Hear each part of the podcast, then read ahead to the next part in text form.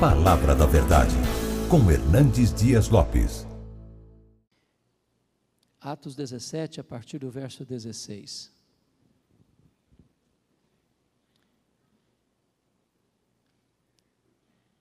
Enquanto Paulo os esperava, ou seja, Timóteo e Silas, em Atenas, o seu espírito se revoltava em face da idolatria dominante na cidade. Por isso dissertava na sinagoga entre os judeus e os gentios piedosos, também na praça, todos os dias, entre os que se encontravam ali. E alguns dos filósofos epicureus e estoicos contendiam com ele, havendo quem perguntasse: Que quer dizer esse tagarela? E outros: Parece pregador de estranhos deuses, pois pregava Jesus e a ressurreição. Então, tomando consigo, levaram ao Areópago, dizendo: Poderemos saber que nova doutrina é essa que ensinas? Posto que nos trazes aos ouvidos coisas estranhas, queremos saber o que vem a ser isso. Pois todos os de Atenas e os estrangeiros residentes de outra coisa não cuidavam senão dizer ou ouvir as últimas novidades. Então Paulo, levantando-se no meio do Areópago, disse: Senhores atenienses, em tudo vos vejo acentuadamente religiosos, porque passando e observando os objetos de vosso culto, encontrei também um altar no qual está inscrito: Ao Deus desconhecido. Pois esse que adorais sem conhecer é precisamente aquele que eu vos anuncio. O Deus que fez o mundo e tudo o que nele existe. Sendo ele Senhor do céu e da terra, não habita em santuários feitos por mãos humanas. Nem é servido por mãos humanas como se de alguma coisa precisasse. Pois ele mesmo é quem a todos dá vida, respiração e tudo mais de um só fez toda a raça humana, para habitar entre toda a face da terra, havendo fixado os tempos previamente estabelecidos e os limites da sua habitação, para buscarem a Deus. Se porventura, tateando, possam achar, bem que não está longe de cada um de nós, pois nele vivemos e nos movemos e existimos, como também alguns dos vossos poetas têm dito, porque dele somos geração. Sendo, pois, geração de Deus, não devemos pensar que a divindade é semelhante ao ouro, à prata ou à pedra, trabalhados pela arte e imaginação do homem. Ora, não levou Deus em conta os tempos da ignorância. Agora, porém, notifica aos homens que todos, em toda parte, se arrependam. Porquanto estabeleceu um dia em que há de julgar o mundo com justiça, por meio de um varão que destinou e acreditou diante de todos, ressuscitando dentre os mortos. Quando ouviram falar de ressurreição de mortos, uns escarneceram e outros disseram: A respeito disso te ouviremos noutra ocasião. A essa altura, Paulo se retirou do meio deles. Houve, porém, alguns homens que se agregaram a ele e creram. Entre eles estava Dionísio Areopagita, uma mulher chamada Damaris, e com eles outros mais. Amém. Um pregador do Evangelho na terra dos deuses é o tema que eu gostaria de abordar com você nesta noite. O apóstolo Paulo está fazendo a sua segunda viagem missionária. Ele está acompanhado de Silas e Timóteo. Ele passou por Filipos, a capital, a cidade, uma cidade que era colônia romana. E ali ele foi preso, e ali ele foi açoitado. Mas ali deixou uma igreja plantada. Ele sai de Filipos e vai para Tessalônica, a capital da Macedônia. E acontece ali um grande despertamento espiritual e muitas pessoas são convertidas, mas dessa cidade ele é escorraçado. Ele sai de Tessalônica e vai para Bereia. E ali encontra crentes nobilíssimos porque eles se apegaram às escrituras. Mas dessa cidade ele é enxotado e perseguido. E ele chega às pressas em Atenas para fugir de uma ameaça de morte tramada contra ele para acontecer em Bereia. Não consegue levar seus companheiros de viagem, Silas e Timóteo ficaram para trás. Ele chega sozinho em Atenas. Atenas era a capital intelectual do mundo. Era a cidade dos grandes luminares do saber humano. Era a cidade de Péricles, de Aristóteles, de Sócrates, de Platão, dos grandes pensadores que encheram bibliotecas com a sua erudição. E Paulo chega nessa cidade, bafejada pela cultura e pela, pela filosofia. E se você notar comigo, no verso 16, enquanto Paulo os esperava em Atenas, ele poderia pensar: bom, estou sozinho, vou dar uma descansada, vou refazer as forças, vou esperar meus colegas chegarem, depois nós vamos planejar o que vamos fazer. Mas não foi isso que ele fez.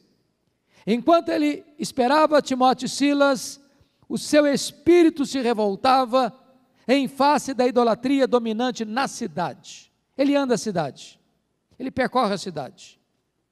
E na medida que ele percorre a cidade mais intelectual do mundo, diz o texto que o seu espírito se revoltava.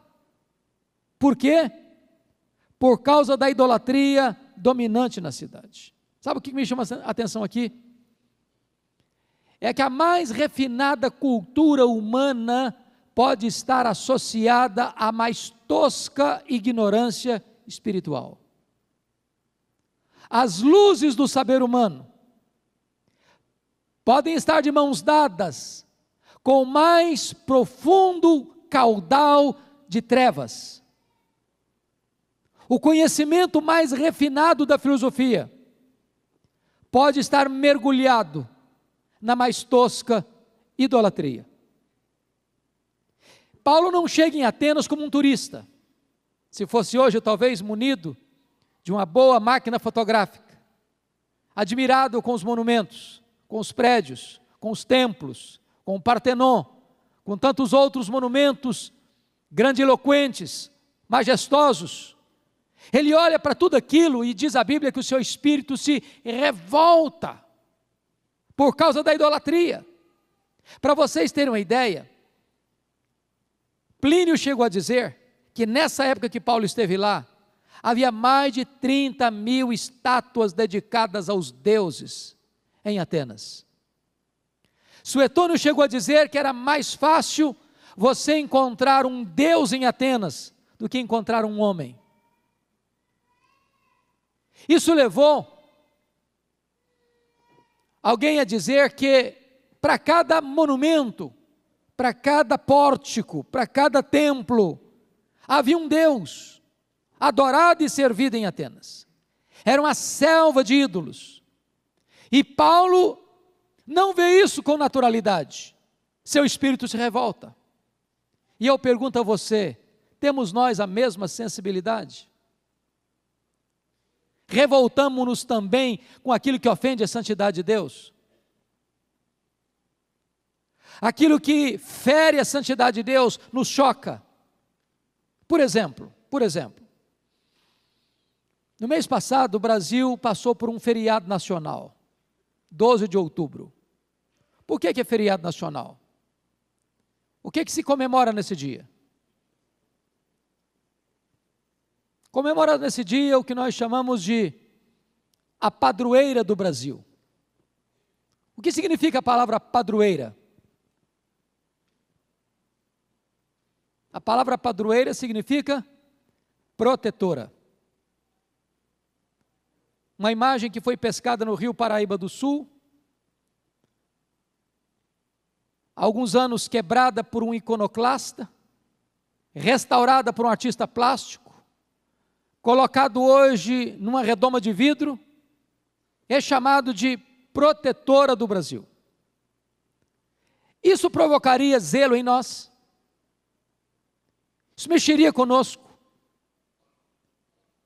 Isso traria em nosso coração o mesmo zelo que trouxe para o apóstolo Paulo?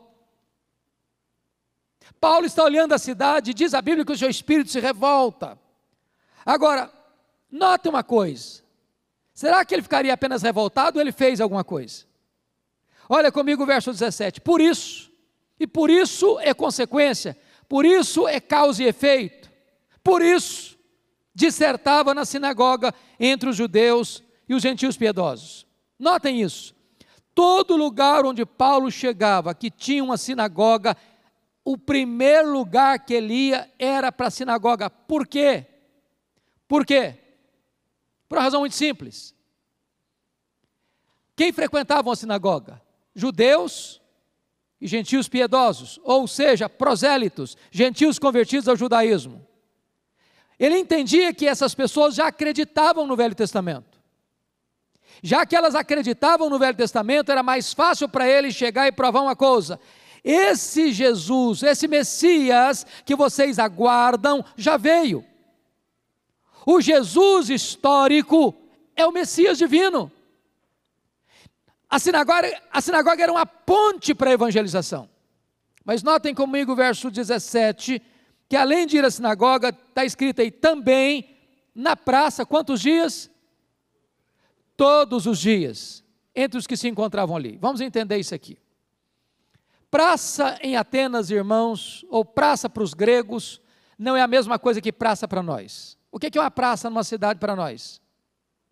É um lugar arborizado, onde as pessoas transitam, onde tem um banquinho agradável para você sentar e bater um papo com um amigo. Praça em Atenas era a Ágora, e Ágora era o local onde as pessoas se encontravam para discutir suas ideias, onde os filósofos se encontravam para expor a sua cosmovisão. Era o lugar onde as ideias eram tratadas e discutidas. Era uma espécie de fórum de debate da cidade. E Paulo sai da sinagoga e ele vai todos os dias para a praça. Para a praça. Mas para fazer o que na praça? Para passear? Para ver o movimento? Não, o que, que ele fazia na praça? A mesma coisa que fazia na sinagoga, ele dissertava. O que é dissertar? É expor uma ideia é argumentar com alguém, era falar do Evangelho de maneira lógica, coerente, racional, inteligível. E ele era aquele tipo de homem que não ficava preso dentro de quatro paredes, ele não ficava reduzido a um espaço físico, geográfico definido, ele era aquele tipo de homem que estava para fora dos portões onde as pessoas estavam. E notem comigo o versículo 18 agora. E alguns dos filósofos epicureus e estoicos contendiam com ele. A grande pergunta é: que filósofos eram esses? O que, é que esses homens pensavam? O que, é que eles defendiam? Primeiramente, vamos ver o que está escrito aí, os filósofos epicureus. Quem eram os epicureus? No que eles acreditavam? O que, é que eles defendiam? Os epicureus eram aqueles que naquela época, como hoje também, pensavam assim: a vida é só o aqui e o agora. Não tem amanhã, não tem futuro, não tem céu, não tem eternidade, não tem juízo final. A vida é a breve caminhada entre o berço e a sepultura. Morreu, acabou. Portanto, curta a vida, aproveite a vida, beba todas as taças dos prazeres da vida porque não existe amanhã, não existe futuro. O lema dos epicureus era esse: comamos e bebamos, porque amanhã morreremos. Paulo vai discutir com essa gente, para mostrar para eles que tem sim futuro, que tem sim juízo final, e que esse dia já está marcado, e que o juiz já está escalado, e que todos vão ter que comparecer perante o tribunal de Deus para prestar conta da sua vida. Aí diz o verso 18: que Paulo discute também com os estoicos. Quem eram os estoicos? O que, que eles pensavam? Os estoicos eram aqueles que, imaginam, que acreditavam no seguinte: a vida é marcada por um destino cego e implacável. Não tem mudança, não tem luz no fim do túnel, não tem esperança. O homem está predestinado a sofrer um destino cego, implacável e nada, nem ninguém pode alterar esse destino. Está debaixo de um rolo compressor. A teologia de um estoico é a mesma teologia de Gabriela Crave Canela. Eu nasci assim, eu cresci assim, eu vou morrer assim. Não tem esperança. E Paulo, nessa cidade, argumentando com esses pensadores, ele vai mostrar que tem esperança, que tem salvação, que tem perdão, que tem graça de Deus, que tem oportunidade, que é possível experimentar uma nova vida em Cristo Jesus.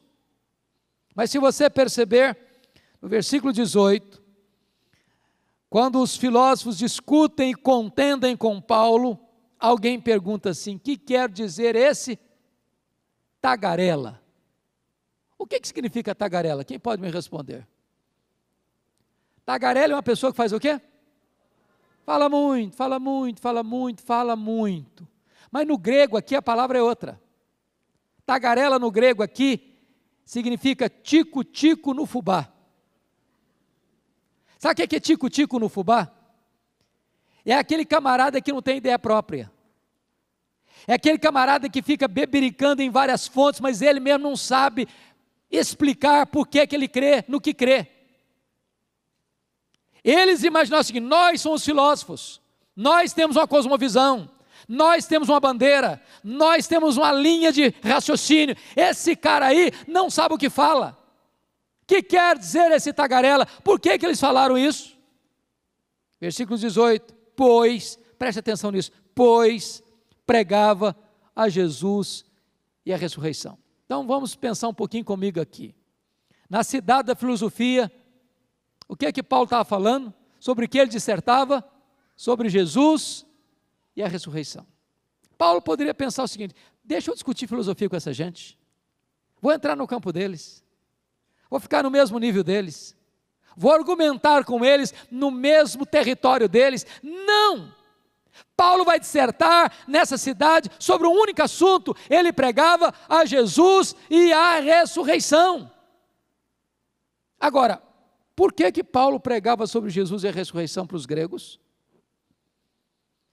Vocês todos devem saber disso. Os gregos acreditavam na imortalidade da alma, mas os gregos não acreditavam na ressurreição do corpo. Para os gregos, ressurreição era uma loucura, era uma tolice.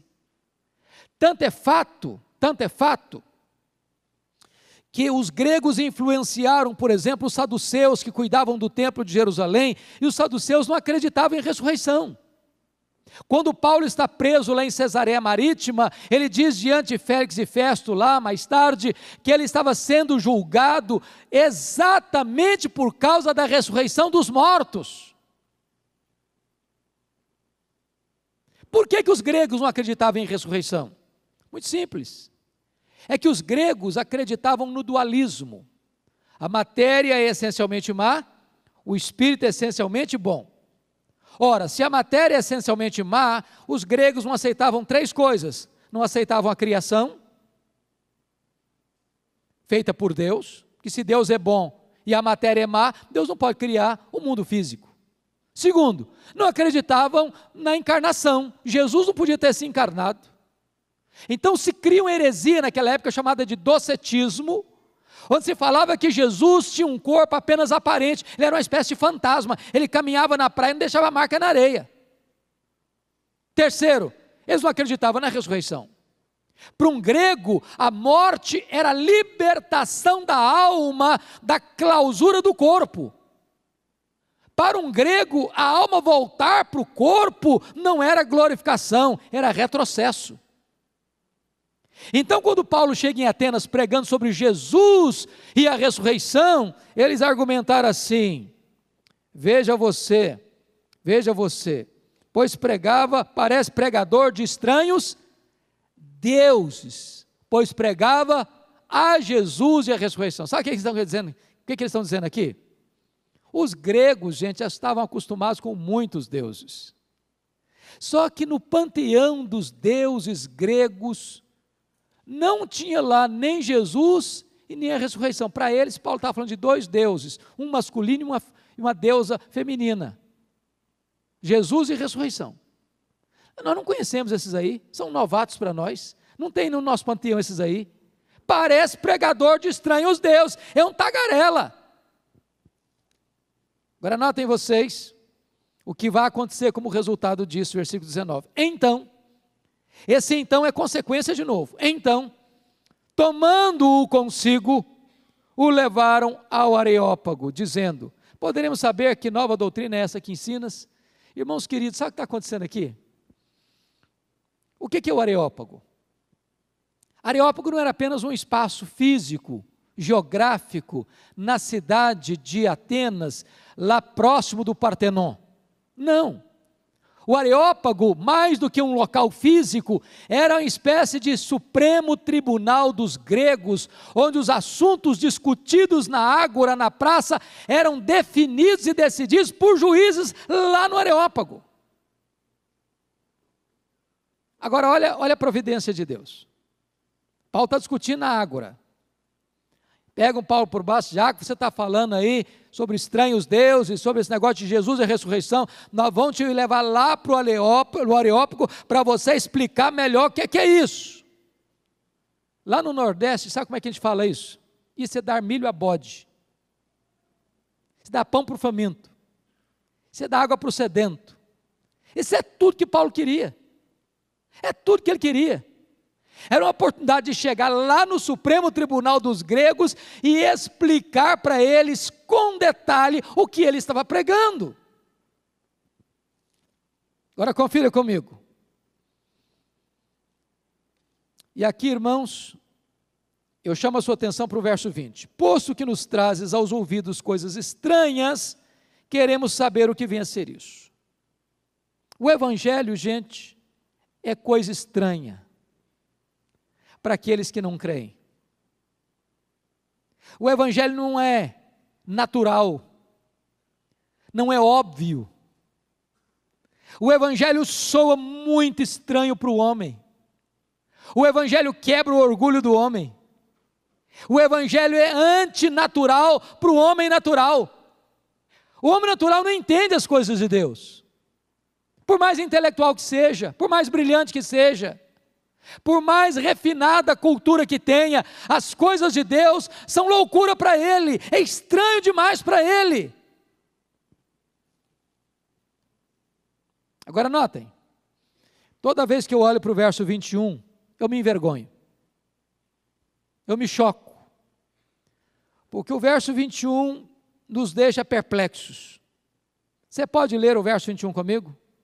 Você está tá com a versão atualizada? Leia comigo, por favor. Pois todos os de Atenas e os estrangeiros residentes de outra coisa não cuidavam, senão dizer ou ouvir as últimas novidades. Agora preste atenção nisso. Paulo não tinha televisão, Paulo não tinha rádio, Paulo não tinha jornal, Paulo não tinha Bíblia impressa, Paulo não tinha folheto, Paulo não tinha zap zap, Paulo não tinha nada disso. Ele estava apenas aguardando seus companheiros de obra missionária chegarem de Bereia. E enquanto eles não chegam, ele roda a cidade, ele, ele anda pela cidade, ele vai na sinagoga, todos os dias ele estava lá na Ágora, dissertando sobre Jesus e a ressurreição. Olha o resultado. Quantas pessoas de Atenas? Todos os de Atenas. Mas quem em Atenas? Os estrangeiros residentes. De outra coisa não cuidavam, senão dizer ou ouvir as últimas novidades. Irmãos, já parou para pensar um negócio desse? Atenas não era uma vila, gente. Atenas era uma cidade grande para a época. Eu fico pensando se você e eu formos para uma cidade grande, se dentro de uma semana, ou de um mês, ou de seis meses, o que nós estamos pregando lá se tornar o assunto do dia, a agenda da cidade. Sabe no Jornal das Oito, na manchete dos jornais mais importantes, olha, a cidade não fala de outra coisa. Não se comenta mais nada aqui a não ser aquilo que esse camarada está pregando aqui. Já perceberam isso?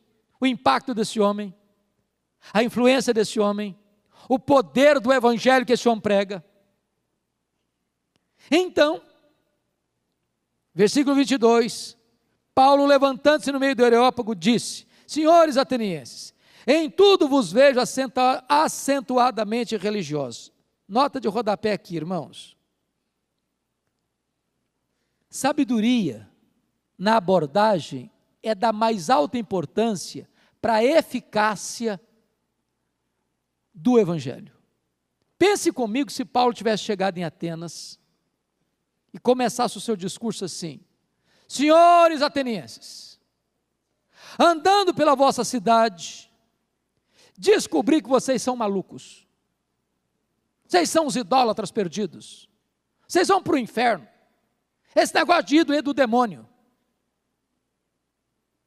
O que, que vocês acham se Paulo tivesse começado o seu discurso mais ou menos assim?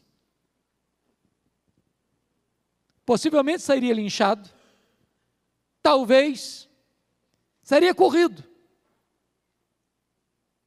O que que Paulo faz?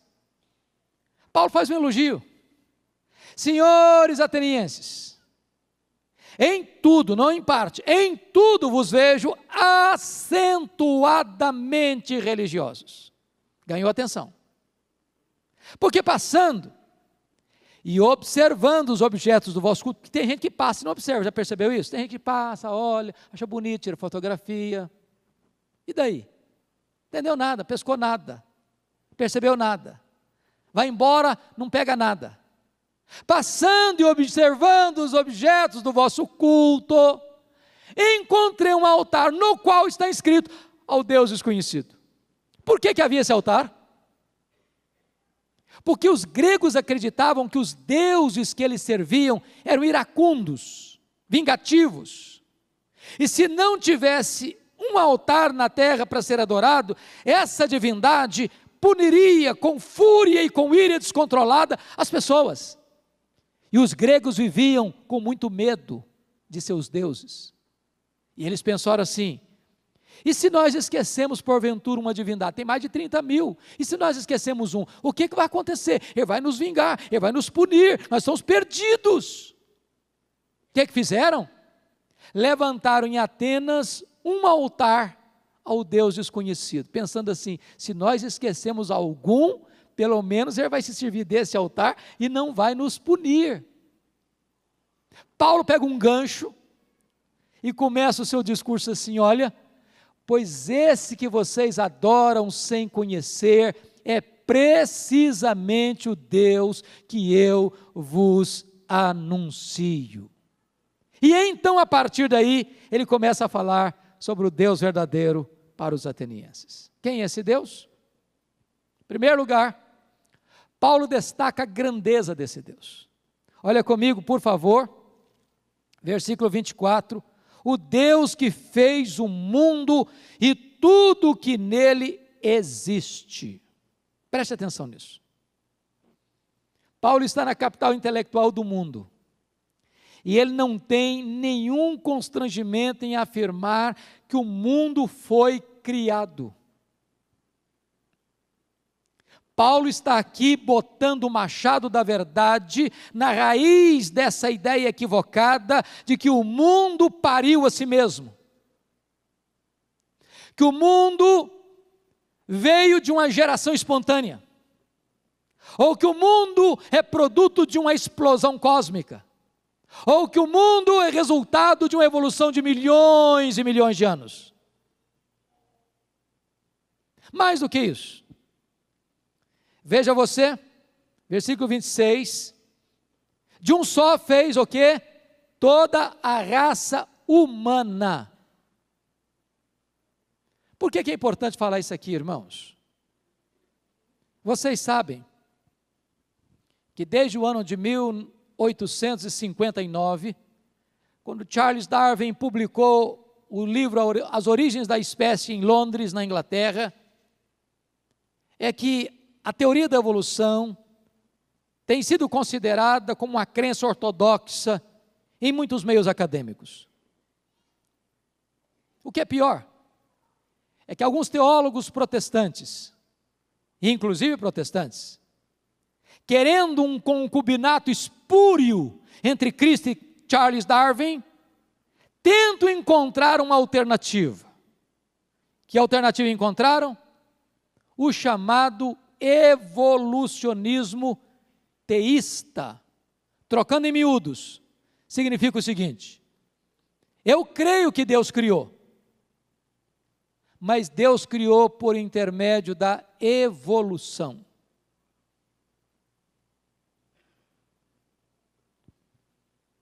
Há poucos dias, numa viagem aos Estados Unidos, encontrei um comentário de Gênesis em três volumes de um dos mais conceituados teólogos de linha conservadora, eu preciso admitir isso. Mas nesse particular, eu fiquei perplexo. Porque esse teólogo, que tem bons comentários de outros livros da Bíblia, e nós os usamos, inclusive, gastou praticamente 300 páginas em Gênesis 1 e 2 para tentar provar o evolucionismo teísta. Ora, se Deus criou por meio da evolução, então eu não posso acreditar que o relato de Gênesis é literal. Então eu não posso crer que o mundo foi criado em seis dias. Então eu não posso crer em Adão e Eva. Mas se eu rejeito Gênesis 1 e 2, eu tenho que rejeitar o Pentateuco, porque também outros livros da lei falam da criação. Também eu tenho que rejeitar os livros históricos, porque nos livros históricos está relatada a criação. Também preciso rejeitar os livros poéticos, porque também Jó, Salmos, Provérbios, Eclesiastes fala da criação. Então tem que rejeitar também os livros proféticos, tanto os maiores quanto os menores, porque a doutrina da criação está lá registrada. Bom, então tem que rejeitar também os evangelhos, porque eles falam da criação. Eu também tenho que rejeitar o livro de Atos, porque ele fala da criação. Também as epístolas de Paulo, as epístolas de Pedro, as epístolas de João, até a epístola de Judas. Também eu tenho que rejeitar o livro de Apocalipse. Ora, se eu for um teólogo defensor do evolucionismo teísta, eu tenho que desconstruir a Bíblia. Esse livro não serve mais para mim. Por isso, Paulo, na capital intelectual do mundo, argumenta isso de um só. Deus fez toda a raça humana. Segundo lugar, Paulo vai mostrar que o Deus que eles não conheciam é o Deus, não apenas a sua grandeza e a sua majestade, mas em segundo lugar, a sua bondade. Confira comigo. Por favor, versículo 25, parte B. Pois Ele mesmo é quem a todos dá vida, respiração e tudo mais. Confira o verso 28, pois nele, pois nele vivemos e nos movemos e existimos. Sabe o que Paulo está dizendo? Esse Deus não só criou, ele sustenta a criação. Ele não é apenas o Deus criador, ele é o Deus da providência. E deixa eu dizer uma coisa para você. O simples fato de você estar vivo, de você estar aqui nesta noite, é um milagre de Deus. Se Deus tirar a mão dele de sobre você, cinco minutos, você perece. Se ele cortar o fôlego da sua vida, você vira pó. É Deus quem lhe dá saúde. É Deus quem lhe dá vida. É Deus quem dá ar nos seus pulmões. É Deus quem lhe dá o alimento. É Deus quem lhe dá apetite. É Deus quem faz com que os órgãos do seu corpo trabalhem de tal maneira que esse alimento que você ingere se processe em vida para você. Você é um milagre de Deus. As digitais do Criador e do, e do Deus da providência estão marcadas na sua vida. Esse Deus é bom. Mais do que isso, Paulo vai provar que o Deus que os atenienses não conheciam é o Deus soberano. Olha comigo, por favor, versículo 24: diz assim: sendo Ele Senhor do céu e da terra. Naquela época, falar que Deus é Senhor era, um, era uma ameaça à integridade física, porque o que se conhecia de Senhor, de Kyrios, era César. E Paulo na capital intelectual do mundo diz: não, o Senhor não é César. O Senhor não são os deuses que vocês adoram. O Senhor é o Criador, é o provedor. Ele domina no céu, Ele domina na terra. Todo o universo se prostra diante dele. Todo joelho se curva na presença dele. Ele é o único soberano que existe no universo. Mais do que isso, quarto lugar, Paulo diz que o Deus que eles não conheciam é o Deus da salvação. Confira comigo, por favor, o versículo 16, sobre o que é que Paulo pregava lá.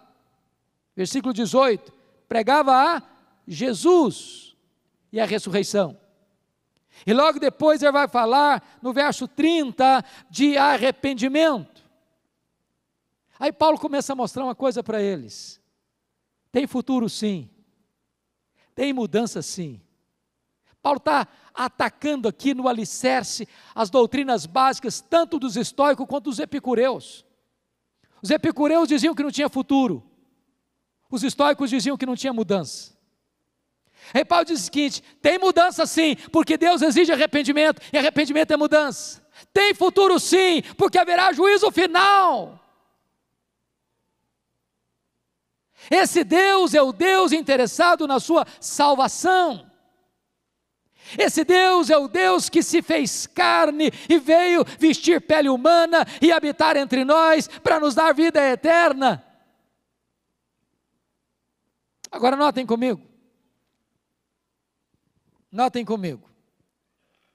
Que esse Deus da salvação, muito diferente dos deuses gregos, ele não habita em santuário feito por mãos humanas. Versículo 24. Depois, ele não é semelhante ao ouro, à prata ou à pedra, trabalhados pela arte e imaginação do homem, conforme o verso 29.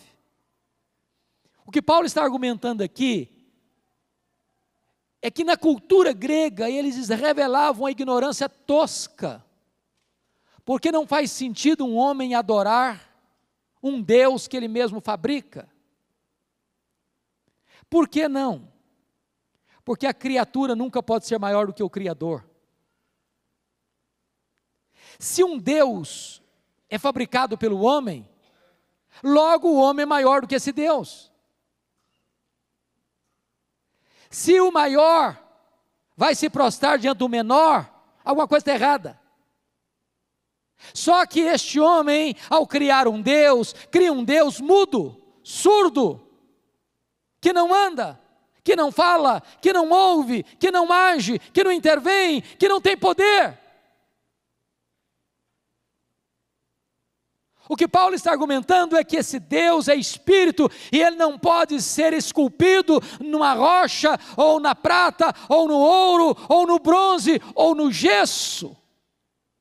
Que não se pode colocar Deus numa redoma de vidro blindado.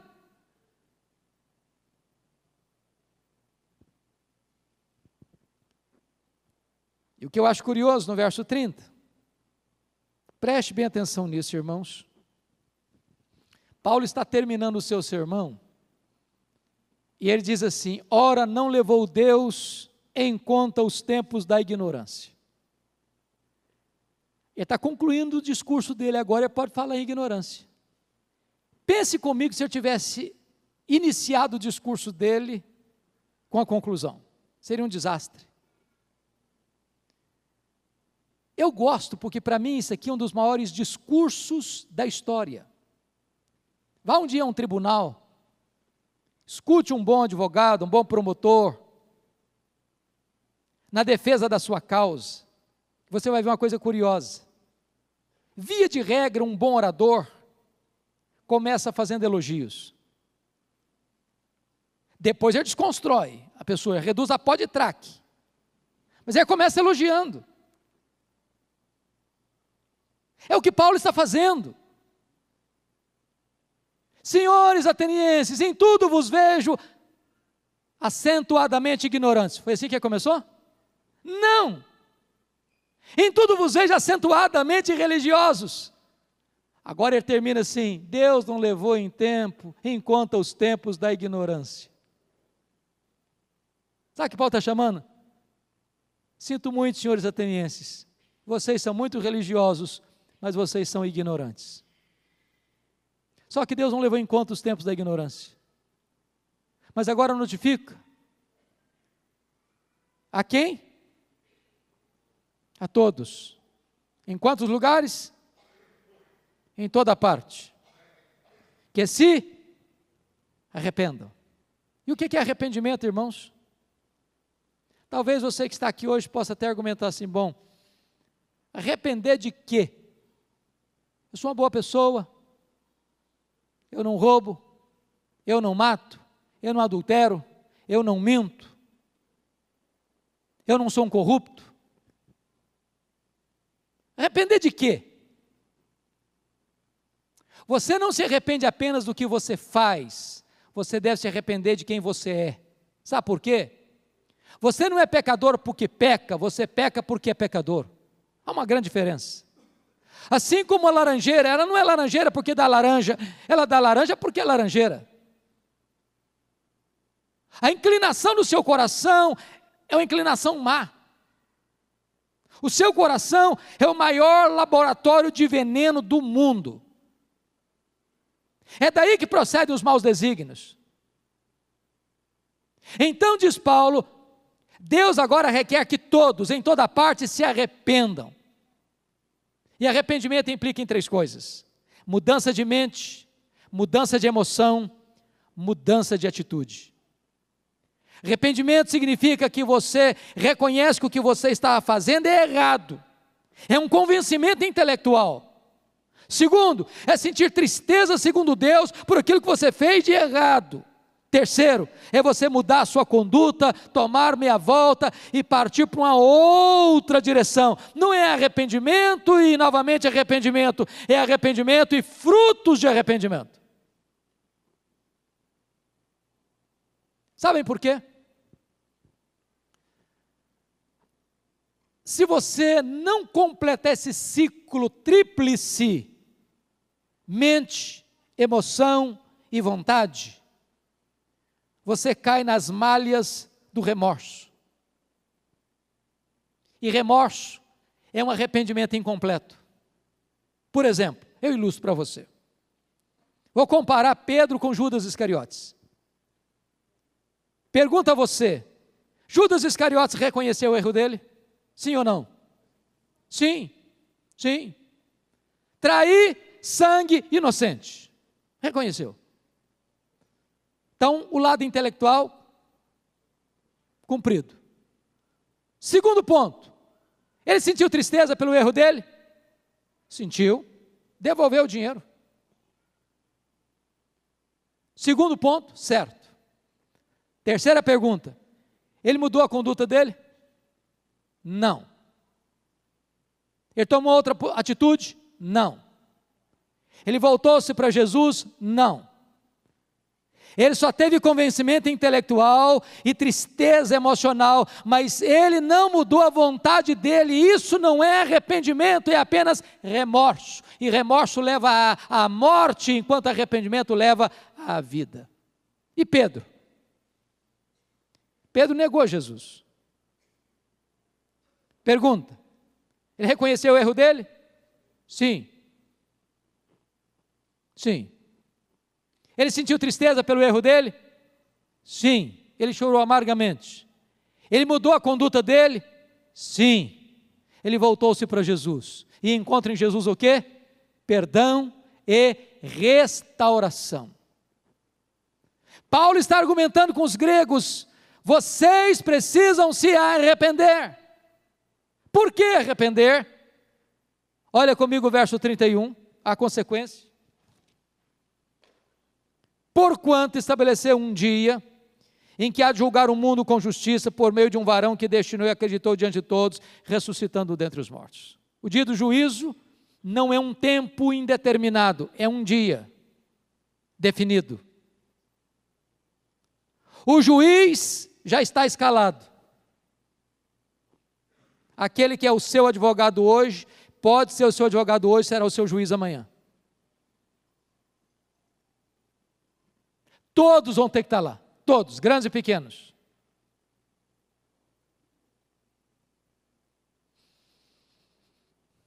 E esse julgamento é inevitável. O Brasil hoje está vivendo um momento de julgamento, não é verdade? Todo dia os jornais estão mostrando isso aí, os processos, as investigações, as CPIs. E você e eu estamos aí percebendo quantos arranjos de bastidores, quanta negociata de bastidores, para defender um, para acusar outro. Quanto dinheiro corre nos bastidores para aliviar o peso de alguém que é reconhecidamente culpado.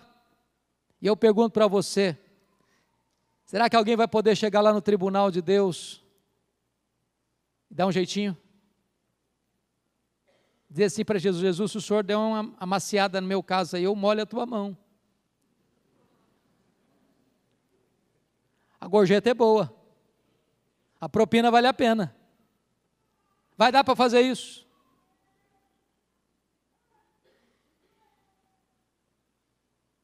Pois bem, é esse, esse é o discurso que Paulo pregou em Atenas. O dia do juízo vai chegar e todos nós vamos ter que estar lá.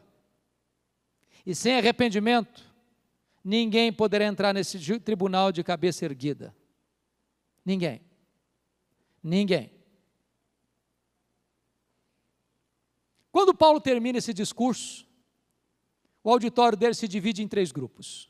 Primeiro grupos, o primeiro grupo está escrito aí no verso 32. Quando ouviram falar de quê? Ressurreição de mortos. Não tinha nada que chocava mais os ouvidos sensíveis dos gregos do que ressurreição de mortos. Isso era frontalmente contrária ao pensamento filosófico deles.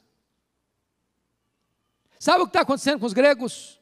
Eles escutam, mas não mudam a sua posição. Vocês acham que é diferente hoje? Tem gente que vem à igreja, que ouve o Evangelho, e diz o seguinte: meus pais acreditaram nisso, eu acredito na mesma coisa. Vou ensinar essa mesma coisa para os meus filhos, de geração em geração, nós não vamos mudar de ideia. Como um dia uma pessoa me disse, pastor, eu prefiro ir para o inferno do que mudar a convicção religiosa dos meus pais. Assim eram os gregos. Quando eles escutaram Paulo falar de ressurreição, eles zombaram, eles escarneceram. Eles disseram: Nós não acreditamos nessa tolice. Segundo grupo, olha comigo o versículo de número 32. Outros disseram a respeito disso, te ouviremos noutra ocasião. segundo grupo reagiu não com zombaria, mas com protelação adiaram, postergaram a decisão.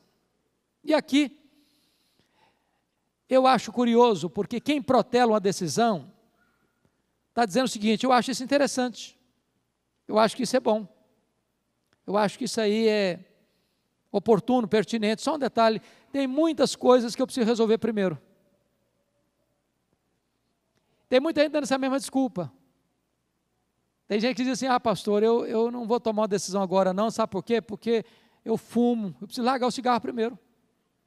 Sabe por quê? Porque eu gosto de uma, eu gosto de uma, de uma branquinha, sabe? Eu, eu, eu não fico sem a minha cachaçinha. A hora que eu largar minha cachaçinha, eu vou pensar nisso.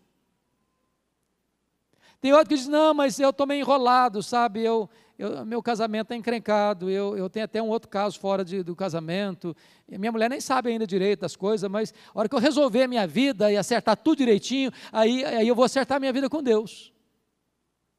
Deixa eu dizer uma coisa para você, não é você que acerta a sua vida para depois você se render a Deus, é Deus quem conserta a sua vida, é Deus quem transforma a sua vida, é Deus quem liberta você, é Deus quem muda a sua história. É Deus quem quebra as suas algemas. É Deus quem arranca a venda dos seus olhos. É Deus quem tira o tampão do seu coração. É Deus quem tira o coração de pedra e bota um coração de carne. É Deus que faz tudo na sua vida. Se você tem a ideia de que você primeiro vai acertar a sua vida para depois você se render a Deus, está tudo errado. Você não entendeu nada ainda do Evangelho. Mas louvado seja Deus, confira comigo o verso 34 Diz: alguns creram. Alguns creram. E que eu acho maravilhoso é que Dionísio, o Areopagita, se converteu, o porteiro lá se converteu. cara que cuidava do Areópago se converteu. Uma mulher chamada Damaris também se converteu. E com eles outros mais. O que, que me dá esperança nisso é o seguinte: onde a palavra de Deus é pregada, Deus produz resultados. Porque a palavra do Deus vivo não volta para ele vazia. E eu creio firmemente que nesta noite, se você entrou aqui e ainda não tinha convicção de que era uma pessoa perdoada e salva, nesta noite você pode sair daqui perdoado, transformado, liberto, regenerado e salvo pelo poder do Evangelho de Jesus Cristo. A decisão é sua.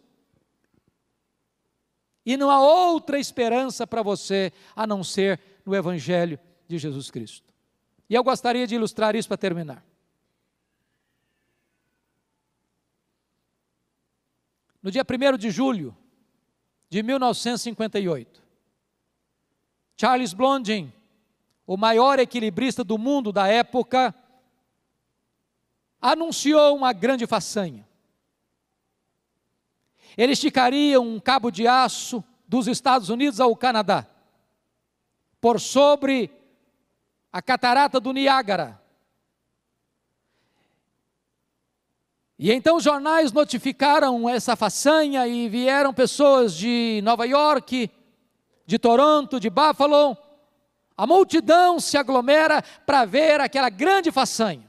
Um cabo de aço esticado sobre a tormenta. Lá embaixo as pedras pontiagudas. As torrentes caudalosas furiosamente desciam e obviamente qualquer pessoa que ali cair perece inapelavelmente. Então, diante da multidão, ele começa a caminhar sobre aquele cabo de aço.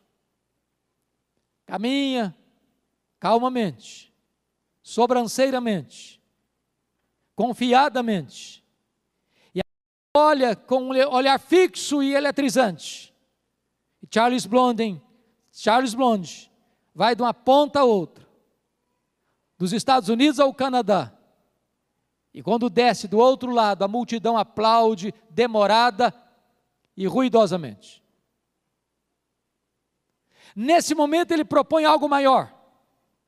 Ele se dirige ao seu empresário, senhor concorde, senhor concorde, agora o senhor sobe comigo, agora vamos juntos. Concorde confiava nele subiu para o cabo de aço.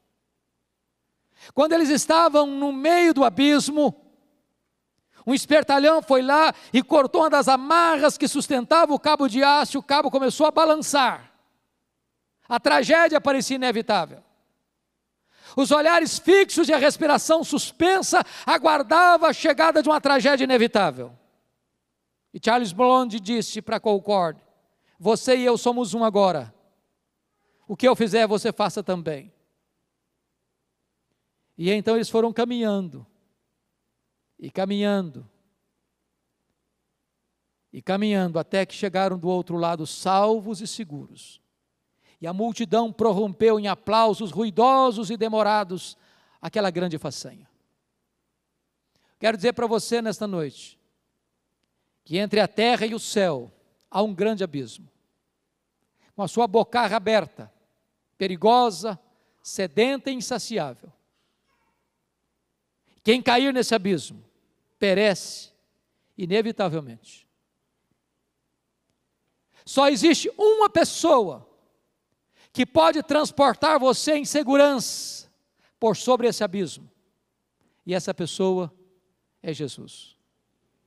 Se você confiar nele, você está salvo, você está seguro você entrará pelos portais da vida eterna e receberá de Jesus as doces palavras: Pode vir, bendito do meu Pai. Entre agora na posse do reino, que foi preparado para você antes da fundação do mundo. Que Deus abençoe seu coração. Deus abençoe sua vida. Nós estamos aqui hoje, porque um dia conhecemos o Deus que os atenienses não conheciam o Deus Pai, o Deus Filho, o Deus Espírito Santo.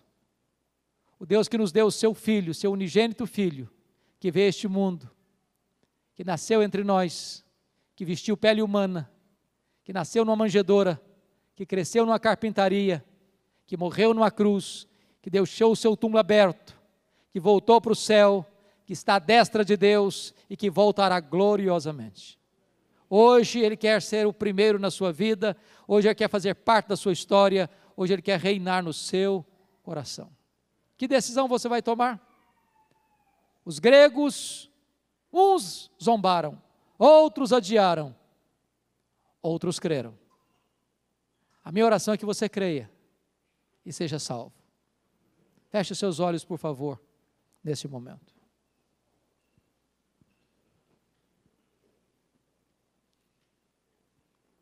Deus, nós te damos graças porque nesta noite nós pudemos ler a tua palavra, ouvir a exposição da tua palavra,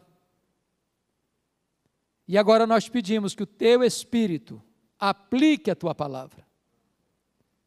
Nós não temos este poder de aplicar, porque esta é uma obra exclusiva do Espírito Santo. O que nós pedimos é que tu ilumines os corações, que tu toques os corações, com aquele toque regenerador do Espírito Santo. Que aqueles que já te conhecem, e já são teus servos, que possam ter a postura de Paulo, de na cidade observar, dissertar e pregar Jesus e a ressurreição. Se revoltar com aquilo que entristece o teu espírito, com aquilo que ofende a tua santidade, mas ter uma ação positiva de proclamar a verdade e afirmar as verdades eternas, mesmo quando essas verdades chocam-se frontalmente com as crenças populares. Derrama graça sobre a tua igreja, fortalece a tua igreja, levanta a tua igreja, anima a tua igreja, tira a tua igreja das quatro paredes, leva a tua igreja lá fora onde os pecadores estão, e permita, meu Deus, que é o impacto do Evangelho nessa cidade seja tal como aquele lá de Atenas. As pessoas dessa cidade não falarem de outra coisa senão destas gloriosas verdades: de que Jesus Cristo está vivo, que Ele é o Senhor, que Ele é a razão da nossa vida, Ele é a nossa própria esperança. Bendito é o teu nome, em nome de Jesus. Aleluia. Amém.